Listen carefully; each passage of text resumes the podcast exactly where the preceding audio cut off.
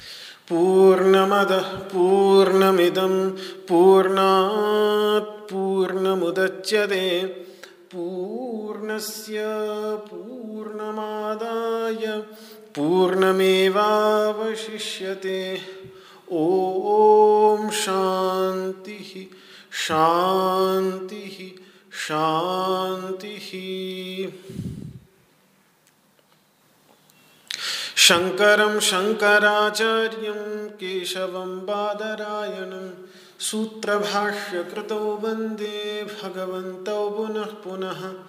ईश्वरो गुरुरात्मेति मूर्तिभेदविभागिने व्योमवद्व्याप्तदेहाय दक्षिणामूर्तये नमः। ॐ शान्तिः शान्तिः। शांति मेघैर्मेदुरमम्बरं वनभुवः श्यामास्तमालद्रुमैः नक्तं भीरुरयं त्वमेव तदिमं राधे गृहं प्रापय। इत्थं नन्दनिदेशतश्चलितयोः प्रत्यध्वकुञ्जद्रुमम्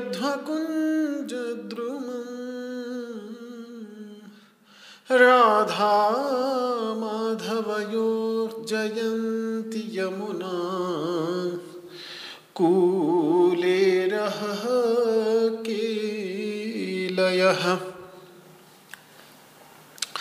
ॐ शान्तिः शांति शान्तिः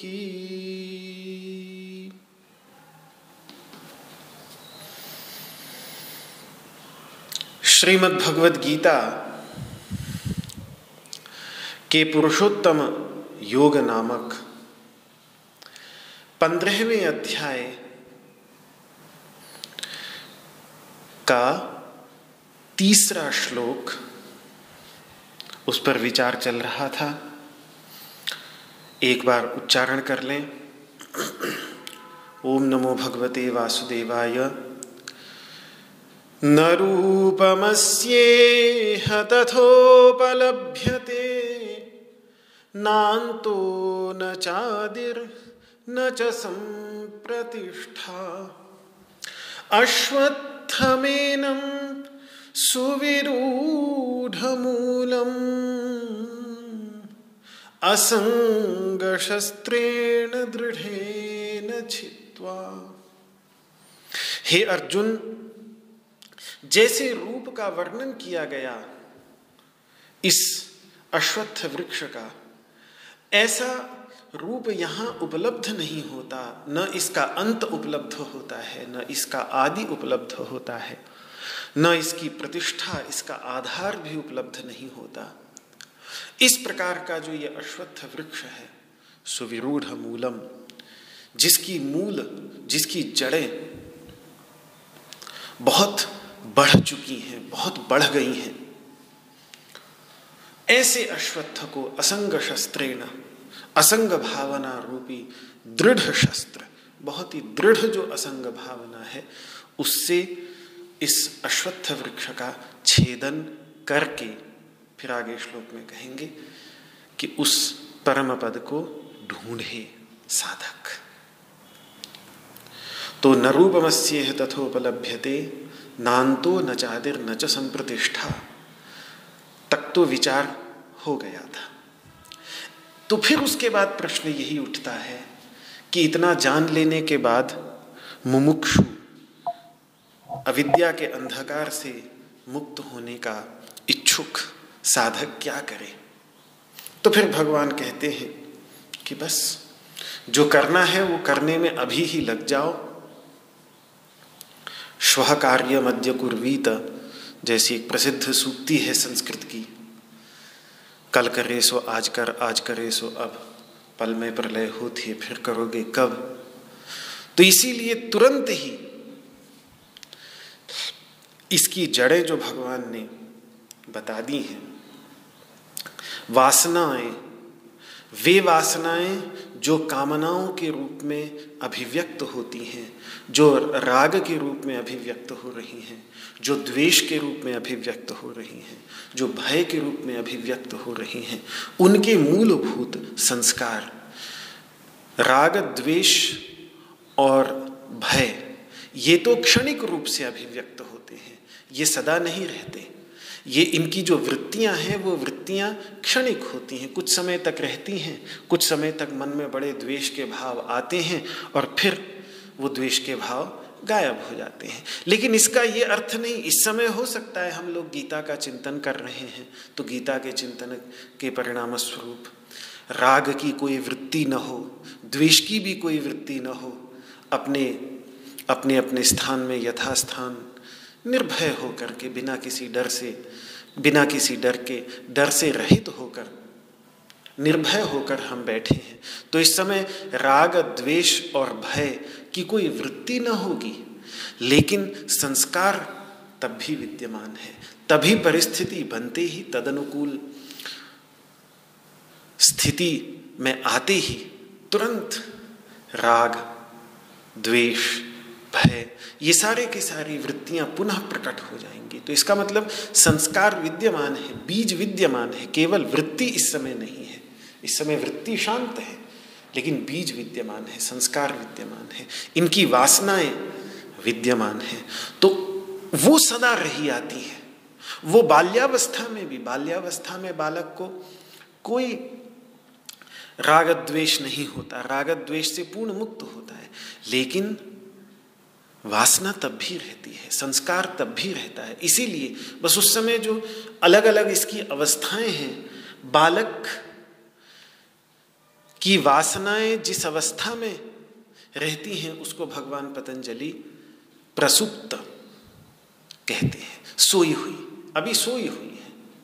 जैसे बीज पड़ा हुआ हो, ज़मीन के अंतर्गत पड़ा रहता है, साल भर पड़ा रहता है, और फिर जब बरसात का मौसम आता है तो न जाने कहाँ से कितने बीज, कितने छोटे छोटे पौधे फूट आते हैं। मैं तो यहाँ वन में रहता हूँ, इस समय वन बिल्कुल सूख जाता है। अब जैसे गर्मी आएगी तो जंगल बिल्कुल सूख जाएगा। केवल बड़े बड़े पेड़ हरे भरे रहेंगे छोटे छोटे पौधे सारे सूख जाएँगे। और तीन चार महीनों तक यही पाँच महीनों तक स्थिति रहेगी और उसके बाद फिर जैसे ही वर्षा पड़नी शुरू होगी, वर्षा ऋतु आएगी तो फिर ये वन इतना गहरा हो जाएगा कि इसमें छोटे छोटे पौधे, आदमी जितने ऊँचे पौधे, इतने हज़ारों की तादाद में निकल आएँगे कि इसमें चलना भी मुश्किल हो जाता है। फिर अपने आप समाप्त हो जाएँगे। तो इस समय बीज है वहाँ भूमि के अंतर्गत, तभी तो बारिश आने पर वो पुनः जागृत हो जाते हैं। लेकिन इस समय प्रसुप्त अवस्था में है।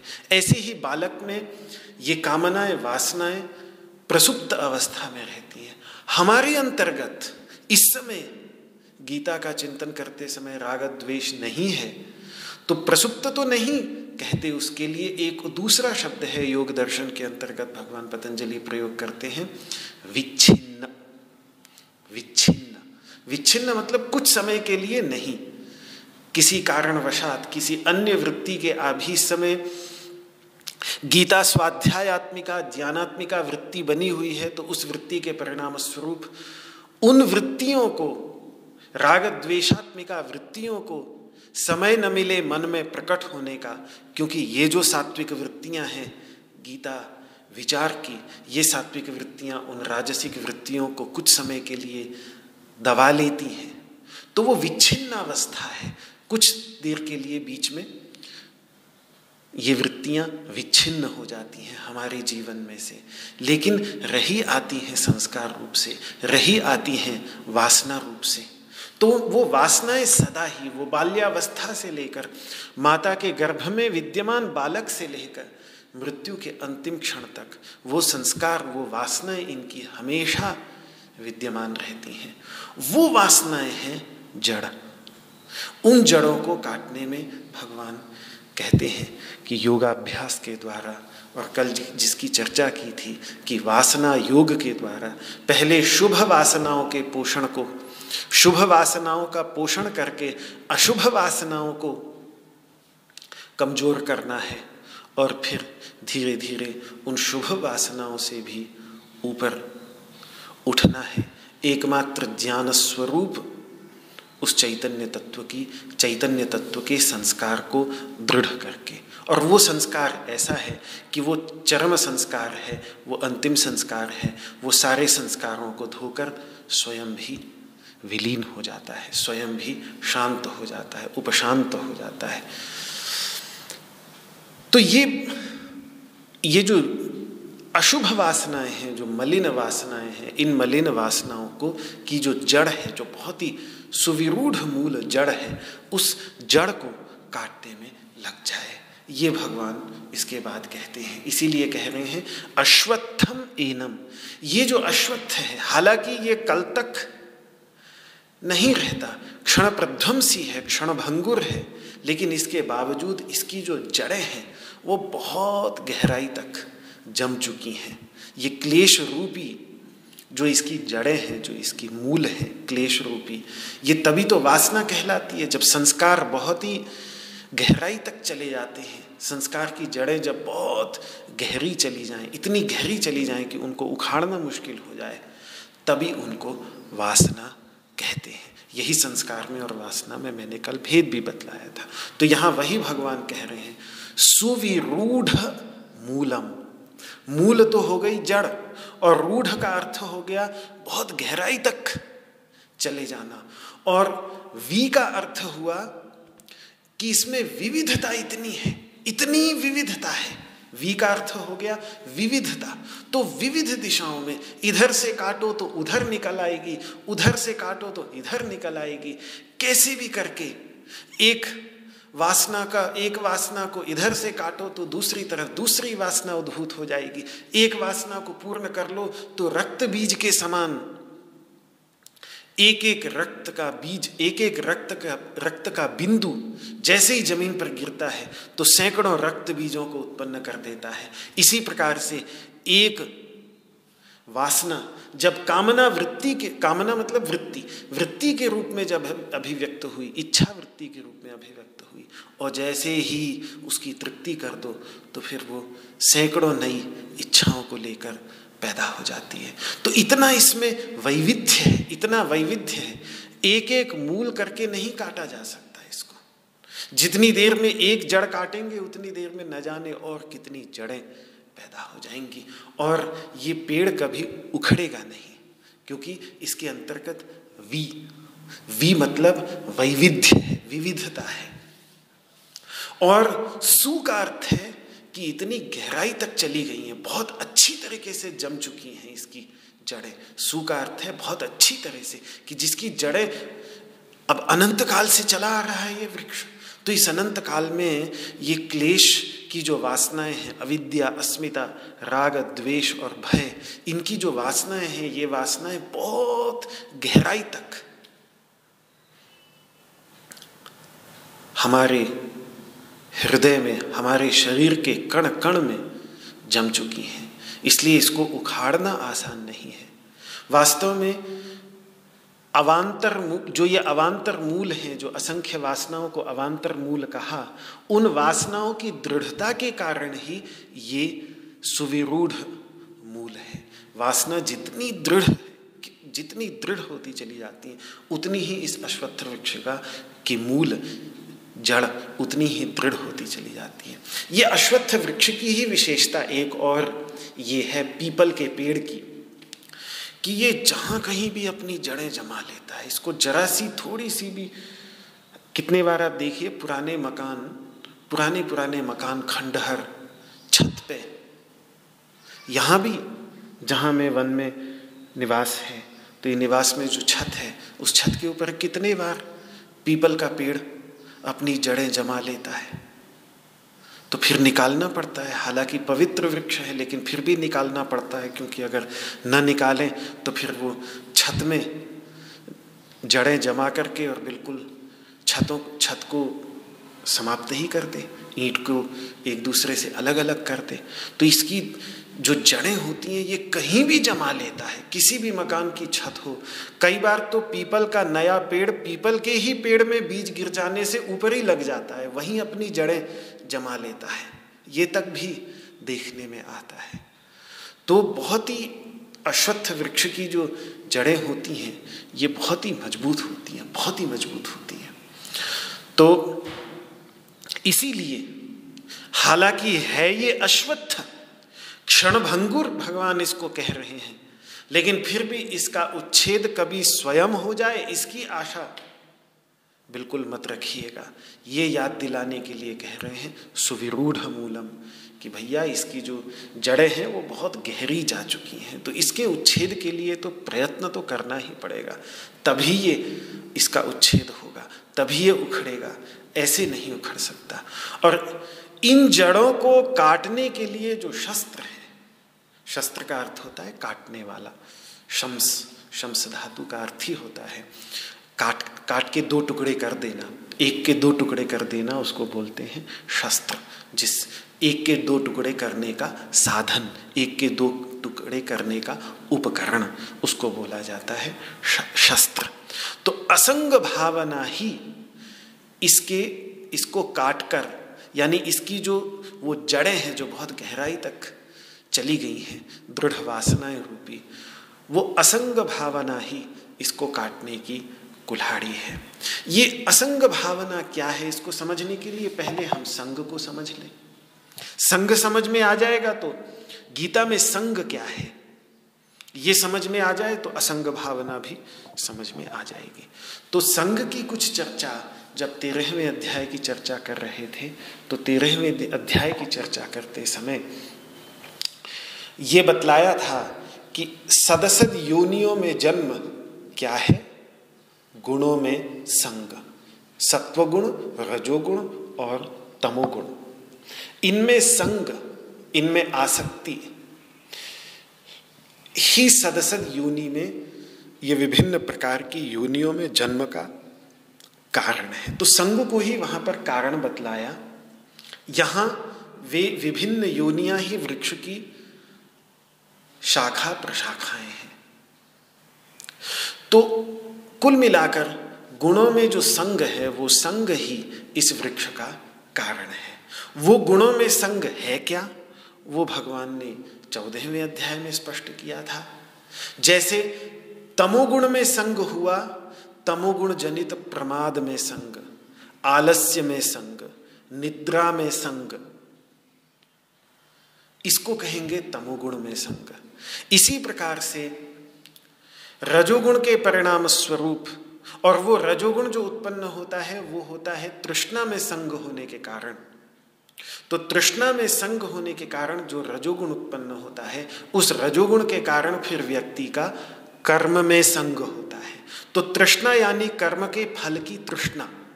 कर्म के फल की तृष्णा के परिणाम स्वरूप रजोगुण दृढ़ होता है और जब रजोगुण दृढ़ होता है तो व्यक्ति का कर्म में संग होता है। फिर कर्म किए बिना रह नहीं पाता।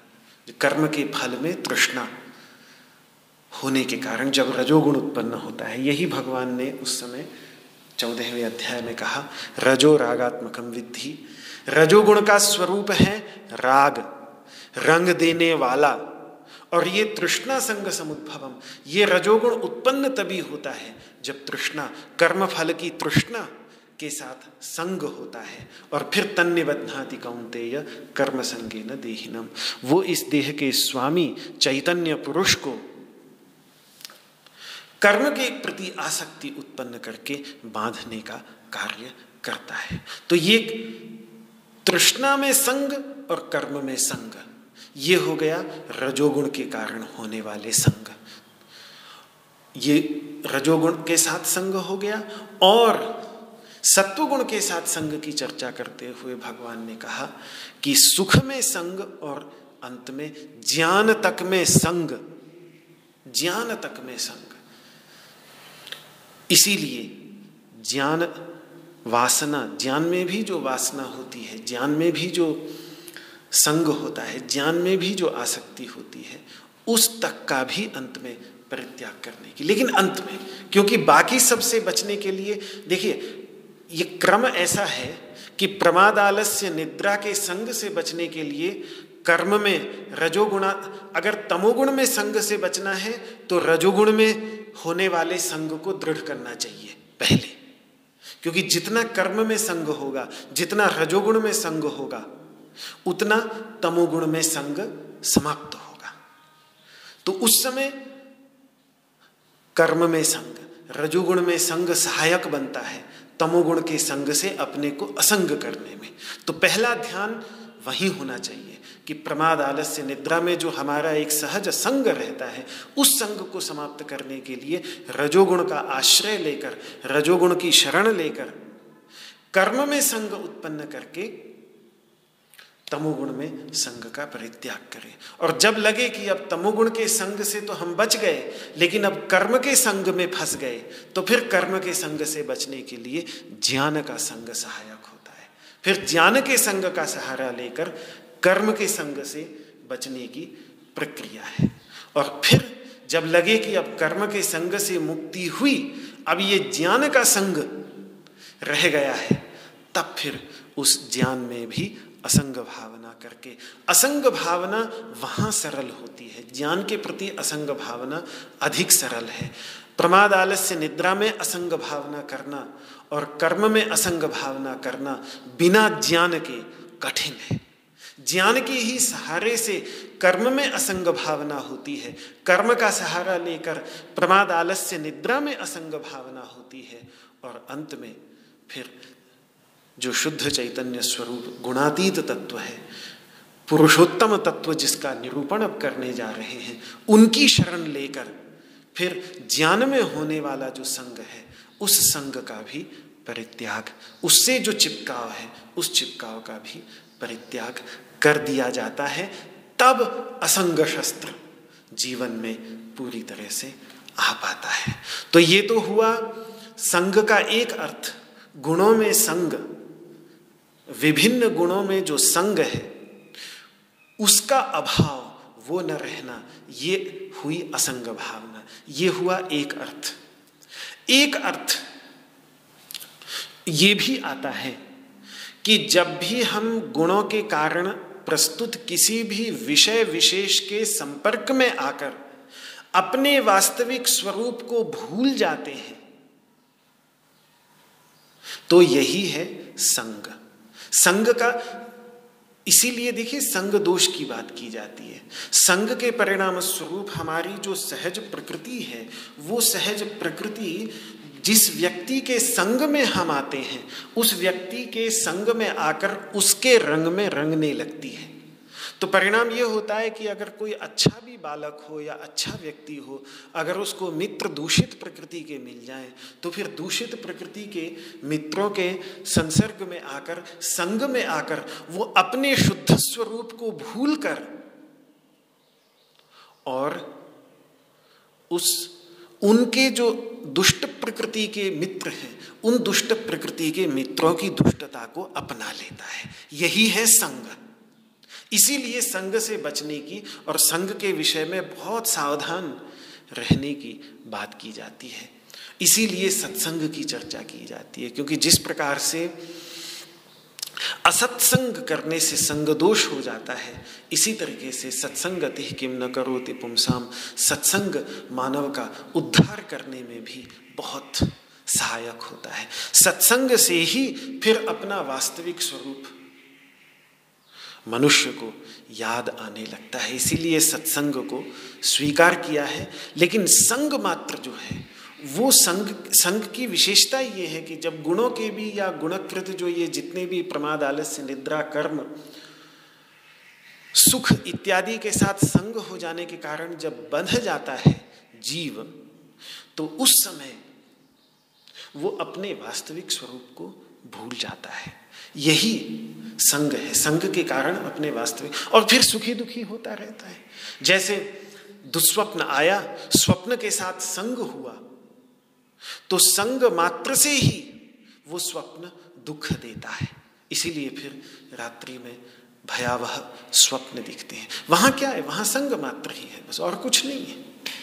तो वो संग मात्र ही दुख और शोक का कारण बन जाता है।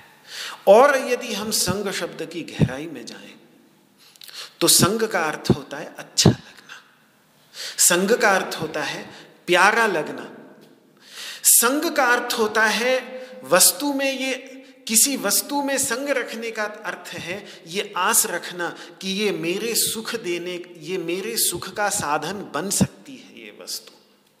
ये ये आस रखना यही है संग। और ये कामना से थोड़ी पहले की अवस्था है। संग में और कामना में थोड़ा सा भेद है, एक चीज़ नहीं है।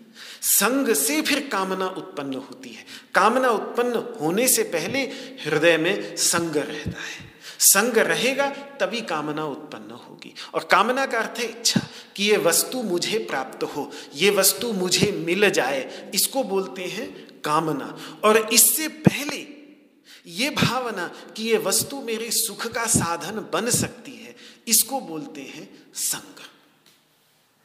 इसीलिए अगर आप दूसरे अध्याय में वापस जाएँ तो दूसरे अध्याय में वापस, दूसरे अध्याय के स्थित प्रज्ञ दर्शन में भगवान ने संग और काम में थोड़ा सा भेद किया है। वो ये कहते हैं ध्याय तो विषयान पुंसह जब ये मानव विषयों का ध्यान करता है तो विषयों का ध्यान करने से मतलब विषयों का चिंतन करने से, उनमें संग उत्पन्न हो जाता है। उन विषयों में संगस्तेषु उपजायते, उन विषयों में संग उत्पन्न हो जाता है। ये भावना मन में आ जाती है कि अरे, ये तो मेरे को सुख दे सकता है, ये तो मेरे को आनंद दे सकता है, ये मेरे को खुशी दे सकता है। ये भावना मन में आ जाती है। और जैसे ही ये भावना मन में आई तो संगात संजायते काम। फिर तुरंत उसको प्राप्त करने की इच्छा, उसको अपना बना लेने की एक्सक्लूसिवली बस मुझे ही मिले और किसी के हाथ में न जाए। तो देखा हमने कि बिल्कुल एक बगीचे में भी हम जाते हैं, कहीं एक बहुत सुंदर सा पुष्प दिखा। तो जैसे ही उस पुष्प का दर्शन हुआ तो तुरंत सबसे पहले, अरे, इस पुष्प को यदि मैं सूंघूँगा तो ये मेरे सुख का कारण होगा। मैं इसको अपनी डेस्क पर रखूँगा तो इसको देख देख कर मुझे बड़ी खुशी होगी। तो ये मेरे सुख का साधन बन सकता है। ये भावना मन में आते ही उस पुष्प से संग हो गया। और फिर, जैसे ही संग उत्पन्न हुआ तो फिर कामना उत्पन्न हो जाएगी कि अब ये पुष्प मैं ले लूँ। अब वहाँ तो बोर्ड लगा हुआ है कि कृपया फूलों को न तोड़ें। तो फिर इधर उधर देखेंगे कि कहीं कोई माली मूली देख तो नहीं रहा। और जब नहीं देख रहा तो संगात संजायते काम। कामना के वशीभूत होकर तुरंत उस फूल को तोड़ने के लिए हमारा हाथ बढ़ जाता है। और फिर जैसे ही हमारा हाथ बढ़ा तो बगल में से गुजरता हुआ एक व्यक्ति बोलता है, अरे, क्या कर रहे हो? फूल को मत तोड़ो। तो जैसे ही उसने बोला तो हमने कहा, तुझे क्या मतलब? तू अपना काम कर। तुरंत कामात क्रोधो भी जायते। जैसे ही कामना में रुकावट पैदा हुई तो तुरंत क्रोध उत्पन्न हो गया और फिर क्रोध से एक अनर्थ परंपरा चल पड़ती है। जो भगवान वहाँ पर बतलाते हैं। वो बतलाना इस समय मेरा उद्देश्य नहीं। मेरा उद्देश्य केवल संग और काम, इन दोनों के भेद को, सूक्ष्म भेद को स्पष्ट करना था। क्योंकि दोनों ही शब्दों का प्रयोग भगवान करते हैं श्रीमद् भगवद गीता के अंतर्गत।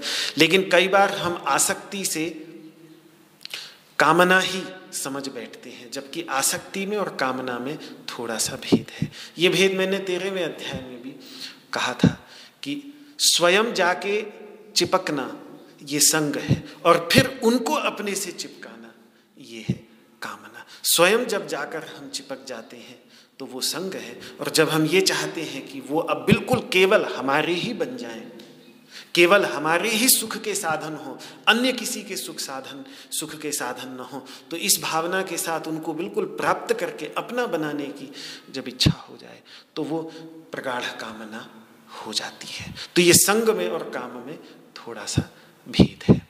यहाँ संग की बात, मूल, जितना जड़ में जाएँगे, जितनी वृत्ति अभिव्यक्त होती चली जाती है, उतनी दृढ़ होती चली जाती है, उतना उसको कामना के धरातल पर जब वो अभिव्यक्त हो गई तो उस समय उसको दवा पाना कठिन होगा। लेकिन संग के धरातल पर दबाना आसान होगा। और उससे पहले भी विषयों का चिंतन जो व्यक्ति करता है, चिंतन के धरातल पर ही यदि उसको दबा ले, चिंतन के धरातल पर ही अपने मन को शांत कर ले, जैसे ही लगे कि मन चिंतन करने जा रहा, चिंतन करने लग रहा है विषय का तो उसी समय वही चिंतन में ही असंग भावना, चिंतन करते समय ही असंग भावना ले आए। यह अभ्यास है। ये ध्यान के अभ्यास ही इस प्रकार का अभ्यास करते हैं कि विषयों को मन के सामने प्रस्तुत करके और फिर उनको लाकर सामने और फिर असंग भावना से, साक्षी भाव से उनका यथावत केवल दर्शन करते रहना अभ्यास। और फिर जैसे जैसे ये अभ्यास बढ़ता चला जाता है, वैसे वैसे असंग भावना भी दृढ़ होती चली जाती है। इसीलिए ध्यान का अभ्यास इतना महत्वपूर्ण माना जाता है। तो सुख कारक विषय का चिंतन करने से वह अच्छा लगने लगता है। ये प्रतीत होने लगता है कि ये मेरे सुख का कारण होगा और उसके उपरांत उसे प्राप्त करने की इच्छा मन में जाग जाती है। उपनिषदों के अंतर्गत नचिकेता जैसे जो पात्र हैं जैसे कठोपनिषद के अंतर्गत मृत्यु देवता के पास में नचिकेता जाते हैं। तो नचिकेता को ज्ञान देने से पहले मृत्यु देवता उनकी बड़ी गहरी परीक्षा लेते हैं।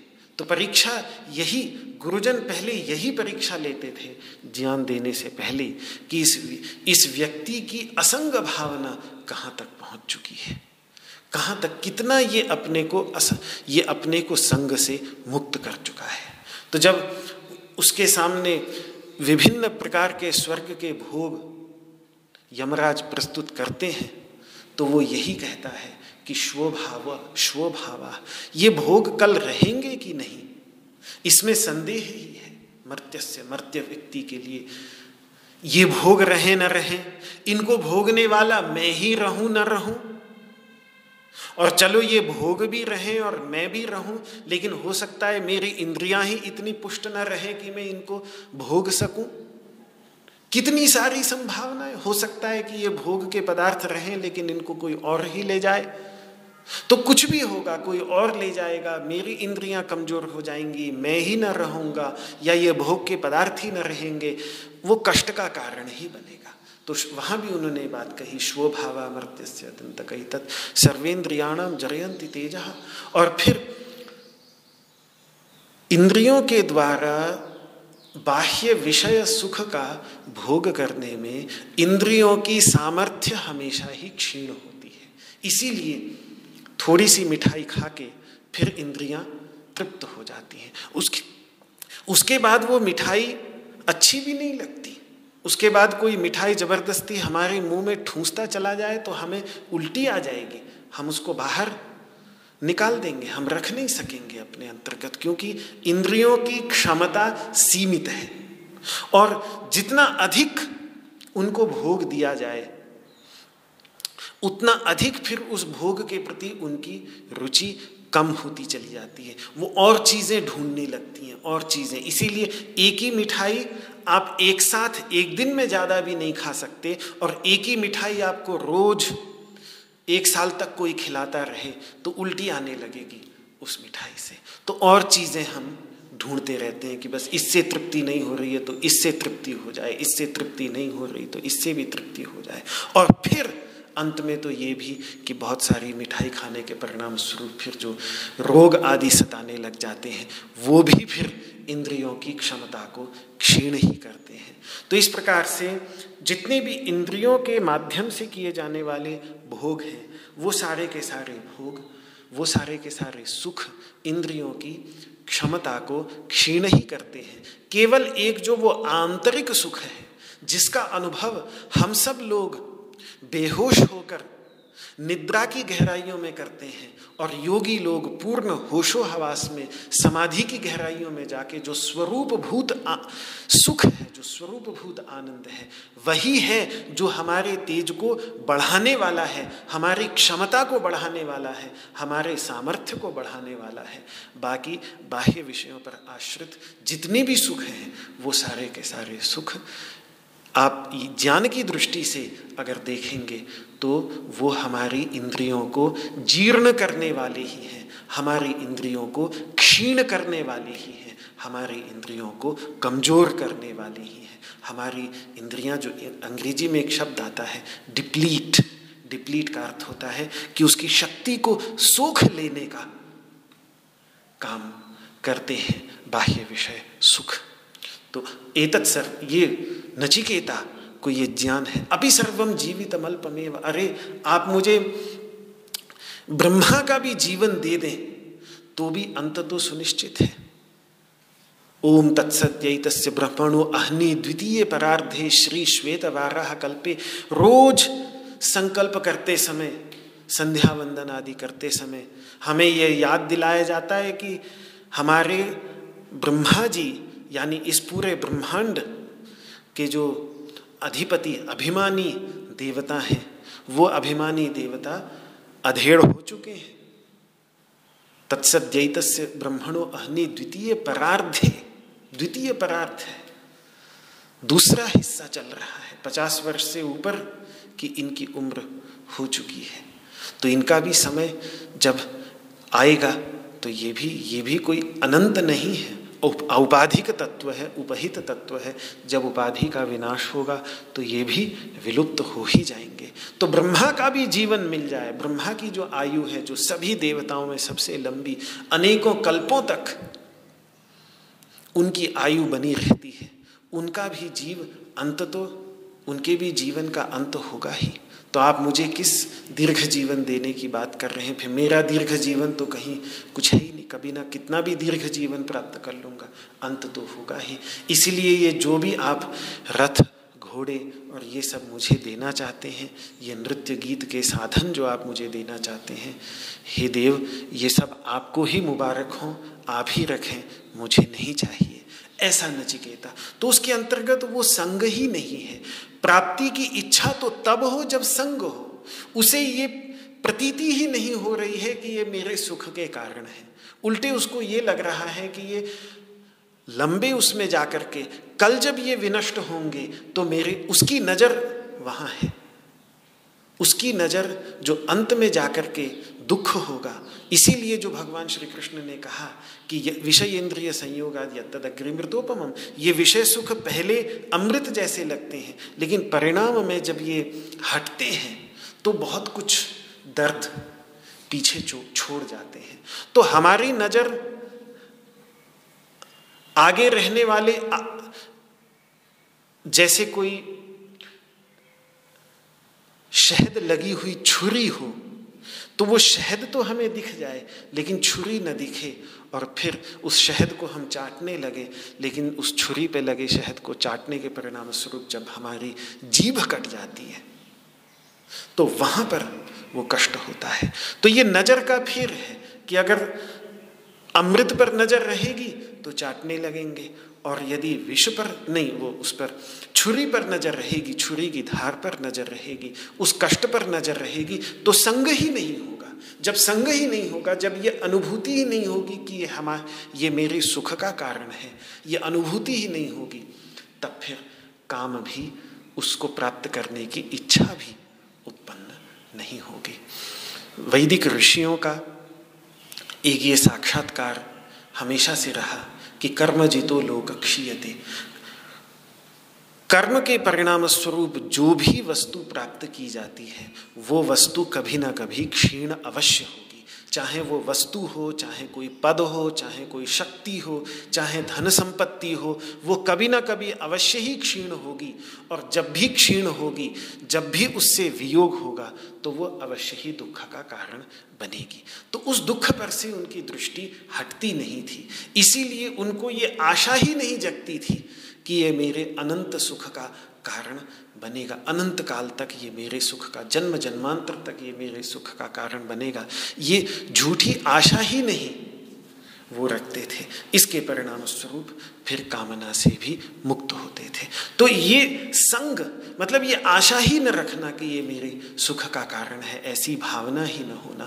तभी व्यक्ति श्रेय और प्रेय में से श्रेय को चुनने में सक्षम हो पाता है। यहाँ असंग भावना पर ज़ोर भगवान श्री कृष्ण इतना इसीलिए दे रहे हैं कि जब उपनिषदों के महर्षि कहते हैं कि देखो, जीवन में श्रेय और प्रेय लगातार, प्रत्येक मानव के जीवन में लगातार आता रहता है। एक प्रेय है जो तत्काल प्रीतिकर लग रहा है और एक श्रेय है जो हो सकता है अभी तो प्रीतिकर न लगे, लेकिन बाद में जाकर वो बहुत ही प्रीतिकर हो जाता है। वास्तव में प्रीतिकर दोनों ही हैं। प्रिय भी प्रीतिकर है और श्रेय भी प्रीतिकर है। दोनों हमें आनंद की ओर ही ले जाते हैं। लेकिन प्रिय का जो आनंद है, वो तात्कालिक आनंद है। अभी भोगो, अभी आनंद उठाओ। बाद में फिर उसके जो परिणाम होंगे, उन परिणामों की कोई ज़िम्मेदारी नहीं। अभी मज़ा, आनंद उठा लो बस। लेकिन बाद में क्या परिणाम होगा, उसकी कोई ज़िम्मेदारी नहीं। श्रेय की ये ज़िम्मेदारी रहती है कि वो बहुत लंबे समय तक और जो परम श्रेय ज्ञान के द्वारा प्राप्त होने वाला जो परम श्रेय है, वो तो अनंत काल तक आनंद स्वरूप है, सुख स्वरूप है। तो दोनों ही वास्तव में प्रिय दोनों ही है, लेकिन एक तात्कालिक रूप से प्रिय है और एक दीर्घकालिक रूप से प्रिय है। तो अब ये हमारी दृष्टि पे बात है कि हम चारवाक की तरह ये कहें कि भाई, कल मोर मिले उससे अच्छा आज के कौवे से ही काम चला लो। वरमद्य काकह श्वो मयूरात। ये चारवाक दर्शन का सूत्र ही है। कल कौआ कल मोर मिलेगा, इतना सुंदर होगा वो कल की बात कौन, कल तक कौन प्रतीक्षा करेगा? आज का कौवा ही, कौवे से ही हम संतुष्ट हैं। तो ये प्रिय है। लेकिन अगर थोड़ा सा व्यक्ति अपने को रोक ले, थोड़ा सा व्यक्ति अपने को शांत रखे तो जो श्रेय की प्राप्ति होती है, वो श्रेय बहुत समय तक फिर आनंद का सुख, आनंद और सुख प्रदान करने वाली होती है। हो सकता है शुरू में थोड़ा विष जैसा प्रतीत हो, ध्यान में जब बैठते हैं, शुरू में आँखें बंद करके तो बड़ा, बड़ी घबराहट सी होती है। मन नहीं करता, मन छोड़ उठकर छोड़ने को भागता है। लेकिन उस विष का यदि पान कर ले, नीलकंठ के समान तो फिर परिणाम में अमृत की प्राप्ति, बड़ी अद्भुत अमृत की प्राप्ति होती है। इसलिए भगवान अठारहवें अध्याय में कहेंगे कि यत्तदग्रे विषम व परिणामे अमृतोपम जबकि सात्विक सुख के विषय में भगवान ने कहा कि पहले विष की तरह, परिणाम में अमृत की तरह, राजसिक सुख के विषय में ठीक उल्टा कहेंगे। कि आगे से तो अमृत की तरह लगता है, लेकिन परिणाम में फिर वो इस संसार में कितने दुख, प्रत्येक व्यक्ति प्रत्येक व्यक्ति संसार में सुख की खोज में है। लेकिन चिरस्थाई सुख की खोज के स्थान पर, तात्कालिक सुख की खोज में जब हम रह जाते हैं तो कुछ क्षणों के सुख की आस में कितना दुख हमने इस संसार के अंतर्गत अपने चारों ओर पैदा कर लिया है, ये सूक्ष्म दृष्टि से देखें तो आश्चर्य होगा कि थोड़े से सुख की खोज में कितना दुख, कितना अनंत दुख हमने अपने चारों ओर पैदा कर लिया है। दोष हम इसके लिए किसी को नहीं दे सकते, सिवाय अपने आप के। तो उसी से मुक्त होने का एकमात्र साधन, ये जो वासनाएँ इतनी दृढ़ बैठी हुई हैं। इनसे मुक्त होने का जो साधन है, वो यही एक शस्त्र जो प्रत्येक मुमुक्षु के हाथ में होना चाहिए। असंग शस्त्र। ये असंग शस्त्र। और ये असंग शस्त्र बहुत ही दृढ़ होना चाहिए। बहुत दृढ़ होना चाहिए। वैसे असंग भावना जीवन में आती है कभी कभी ऐसी बात नहीं है। सबसे पहली बात तो जब हम सुषुप्ति में चले जाते हैं तो प्रत्येक रात्रि हम सब असंग भावना से युक्त हो जाते हैं। वहाँ तो जब तक असंग भावना नहीं होगी, तब तक सुषुप्ति में जा ही नहीं सकते। जिन लोगों का संग बहुत ही दृढ़ हो जाता है, उनको तो स्लीपिंग पिल्स लेकर के सुषुप्ति में जाना पड़ता है, क्योंकि वो इतना इतना संग, इतना गहरा बैठ गया है कि वो सुषुप्ति तक का भी आनंद नहीं ले सकते, क्योंकि सुषुप्ति का आनंद लेने के लिए असंग होना ही पड़ता है। सब कुछ भूलना ही पड़ता है। कितना भी हमारे चारों ओर सुख के साधन पति पत्नी बगल में लेटे हों। तिजोरी के अंतर्गत सोना चांदी भरा पड़ा हो बैंक बैलेंस भरे पड़े हों। सब कुछ छोड़ देना पड़ता है, सब कुछ भूल जाना पड़ता है, सब कुछ विस्मृत होकर, उससे पूर्ण असंग होकर ही वहाँ सुषुप्ति के आत्मानंद में स्वरूप भूत आनंद में व्यक्ति प्रवेश कर सकता है। दूसरा कोई रास्ता ही नहीं। तो वहाँ भी असंग भावना रहती है, लेकिन वो असंग भावना तो इसीलिए वहाँ वहाँ समस्या क्या है? वहाँ असंग भावना इसलिए होती है क्योंकि वहाँ अस्मिता, राग, द्वेष और अभिनिवेश। राग, द्वेष और अभिनिवेश तो हो ही नहीं सकते क्योंकि जब अस्मिता ही नहीं है। नींद क्या करती है? नींद में प्रकृति ने हमारे लिए ये कर दिया है कि वो हमारी अस्मिता को विलीन कर देती है। तो अस्मिता को विलीन, जैसे ही हम सोने लग जाते हैं तो ये अहंकार जो है, ये अहंकार पूरी तरह से ये अहंग वृत्ति जो अपने विषय में हमारी वृत्ति हमेशा बनी रहती है, ये वृत्ति जैसे हल्की भी नींद आ जाए, तंद्रा तंद्रा का भी अध्ययन किया है योग के आचार्यों ने, निद्रा से पहले तंद्रा में ही अहंकार जो है, वो अस्मिता जो है, वो विलीन होने लगती है। पिघलने लगती है। तो जब अस्मिता ही विलीन हो गई तो अस्मिता के कारणभूत राग, द्वेष और अभिनिवेश, ये तो हो ही नहीं सकते। तो इसीलिए सुषुप्ति अवस्था के अंतर्गत अस्मिता राग, द्वेष और अभिनिवेश नहीं रहता। इसके कारण वहाँ असंग भावना प्रतीत तो होती है, लेकिन इन सभी वासनाओं की मूलभूत वासना जो अविद्या है, वो अविद्या सुषुप्ति में भी रही आती है। उस अविद्या से मुक्ति केवल तुरियावस्था में ही जाकर हो सकती है, जो ध्यान की गहराइयों में प्राप्त होती है। इसीलिए असंग भावना है तो सही सुषुप्ति में, लेकिन दृढ़ असंग भावना नहीं है। इसीलिए भगवान ने दृढ़ेन लगा दिया कि केवल असंग शस्त्र पर्याप्त नहीं, वो असंग शस्त्र तो प्रत्येक रात्रि हमारे हाथ में आ जाता है। जब हम गहरी नींद में जाते हैं तो उस समय वो असंग शस्त्र आ जाता है हमारे हाथ में, लेकिन वो उतना मज़बूत नहीं। क्योंकि वहाँ फिर भी वो सभी वासनाओं की मूलभूता, जो अविद्या की वासना है, वो जो जो हम लौट के आते हैं और हम ये कहते हैं कि अरे, बड़ी गहरी नींद आई वहाँ, मैंने कुछ भी अनुभव नहीं किया। ये जो अविद्यान था, अवि अवि, अविज्ञान था, ये जो अविद्या थी, इस अविद्या के परिणाम स्वरूप वो असंग भावना को जितना दृढ़ होना चाहिए था, उतनी दृढ़ ना हो पाई। तो जब तक हम सोए रहते हैं, तब तक तो वो असंग भावना रही आती है और हम अस्मिता, राग, द्वेष और अभिनिवेश से मुक्त रही आते हैं। इन वासनाओं की वृत्तियों से मुक्त रही आते हैं। लेकिन जैसे ही दोबारा सुबह जगे तो फिर वो असंग भावना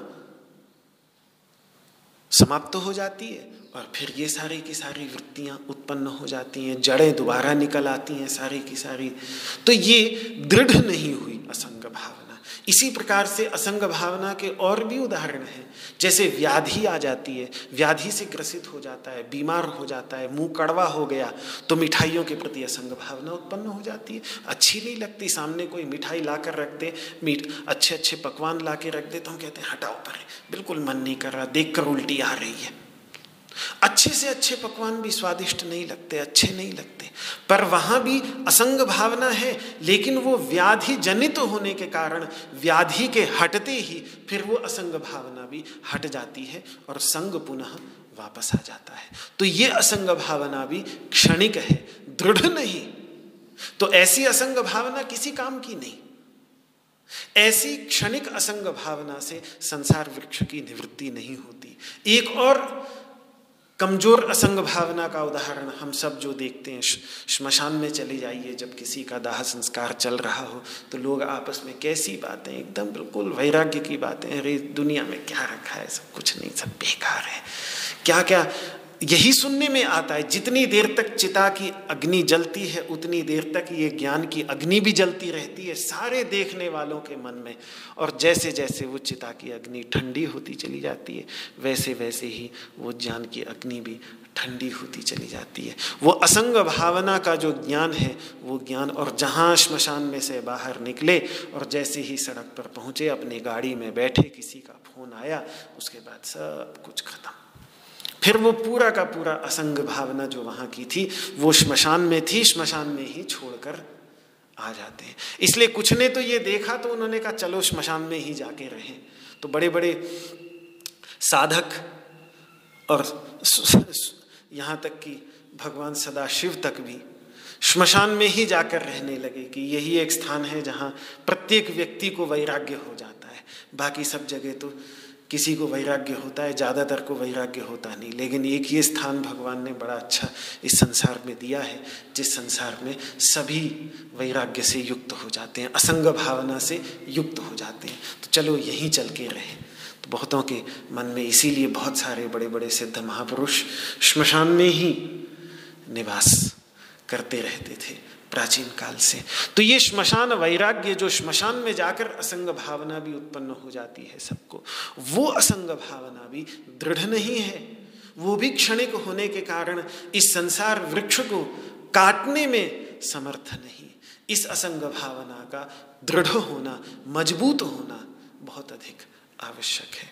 और इसको दृढ़ करने का साधन यही है कि मुझे अपने भोक्ता स्वरूप को छोड़कर भरता स्वरूप को प्राप्त करना है। भरता स्वरूप से भी ऊपर उठकर अनुमंता स्वरूप को प्राप्त करना है। अनुमंता स्वरूप से भी ऊपर उठकर उपद्रष्टा स्वरूप को प्राप्त करना है। उपद्रष्टा स्वरूप से भी ऊपर उठकर परमेश्वर और अंत में परमात्मा स्वरूप को, का अनुभव करना है। ये निश्चय जीवन में, अपने शुद्ध वास्तविक स्वरूप के अनुभव करने का निश्चय जितना दृढ़ होता चला जाए उतना ही ये असंग शस्त्र की भी दृढ़ता बढ़ती चली जाएगी। जब तक ये परमात्मा स्वरूप का, अपने परमात्म स्वरूप का मुझे अनुभव करना है, ये निश्चय जब तक दृढ़ नहीं होगा, इसीलिए एक शब्द का प्रयोग जो मूल रूप से भगवान बुद्ध का शब्द है, लेकिन योग के ग्रंथों में बहुत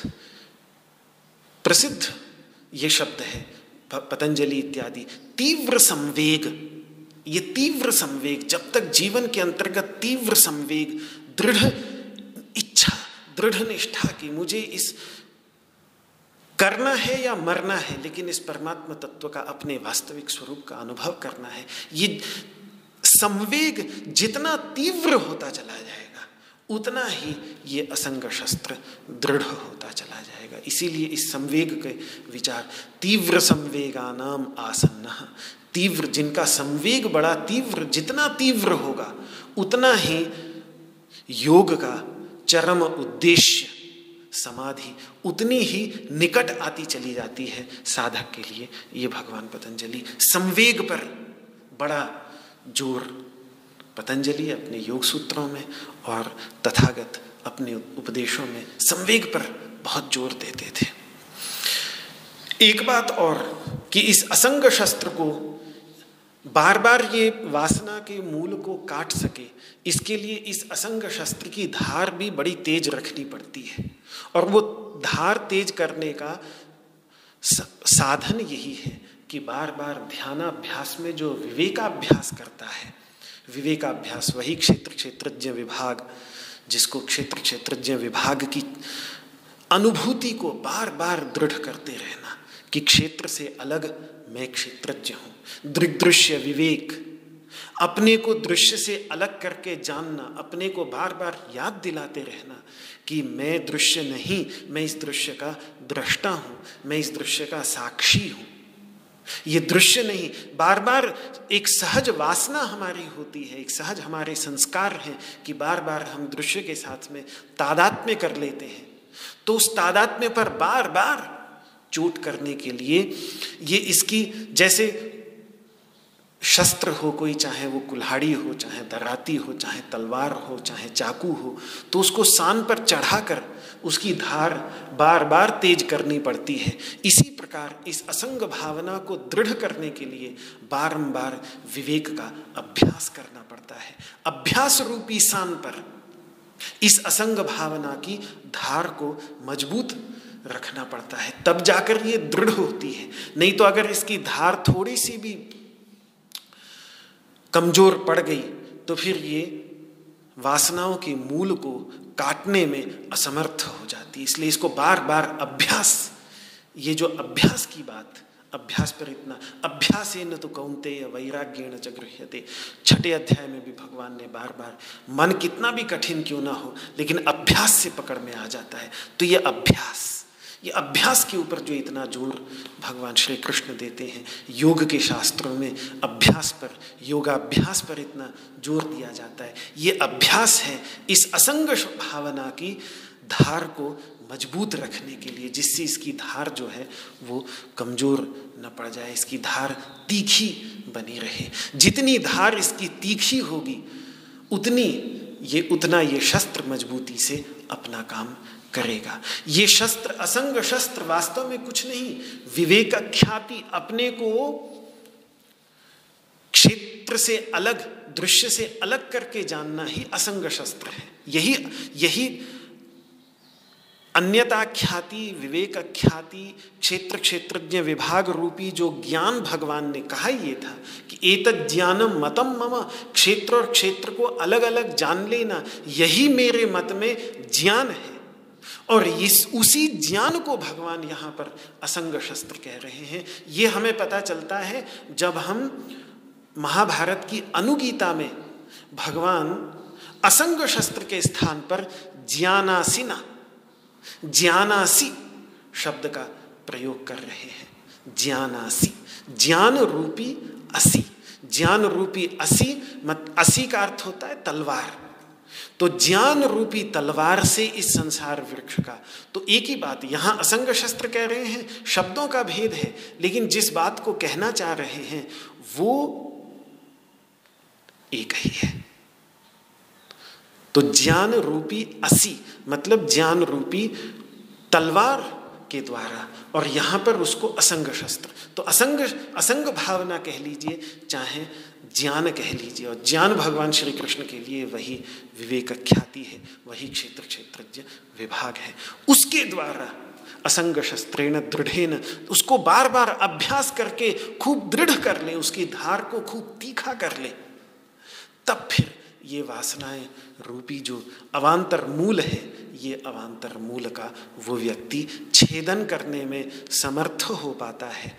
और जब तक इस वासनाओं का छेदन न करे व्यक्ति, तब तक ततः पदम तत्परिमार्गितव्यम तब तक कितना भी कह ले कि मैं भगवान के मार्ग पर चल रहा हूँ, मैं परमात्मा के मार्ग पर चल रहा हूँ, वो अपने को और दूसरों को धोखा ही दे रहा है। क्योंकि जब तक ये वासनाएँ बलवती रहेंगी, जब तक ये अशुभ वासनाएँ दृढ़ रहेंगी, तब तक ये बार बार उस व्यक्ति को भगवान की ओर से, उस परम पद की ओर से, जिस परम पद की अब चर्चा इसके बाद करने जा रहे हैं, उस परम पद की ओर से खींच खींच कर बार बार यही नीचे शाखाओं की ओर ही लेकर आएँगी बार बार।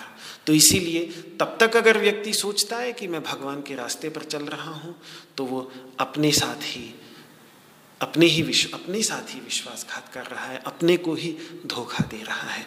भगवान के मार्ग पर, परमात्मा के मार्ग पर पूर्ण चल पाने की वास्तविक क्षमता ही तब व्यक्ति की आ पाती है, जब ये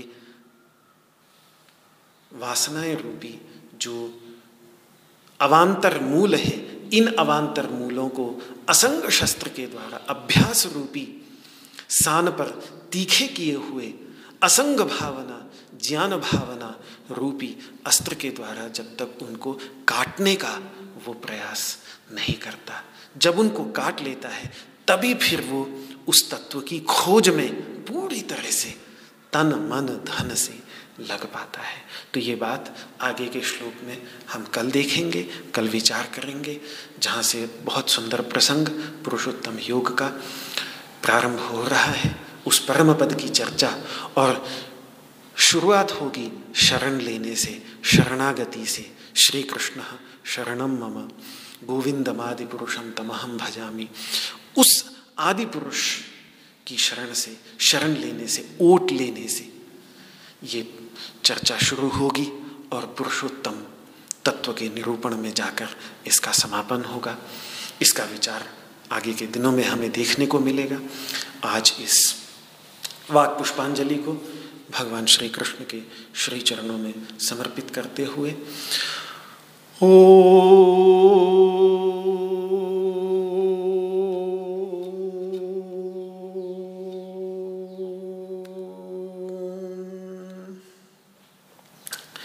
सर्वे भवन्तु सुखिनः, सर्वे सन्तु निरामयाः, सर्वे भद्राणि पश्यन्तु। मा कश्चित् दुःखभाग् भवेत्। ॐ शान्तिः शान्तिः शान्तिः। श्री कृष्णार्पणमस्तु आपको मेरा हाथ जोड़ करके प्रणाम। जय श्री कृष्ण जय श्री कृष्ण जय श्री कृष्ण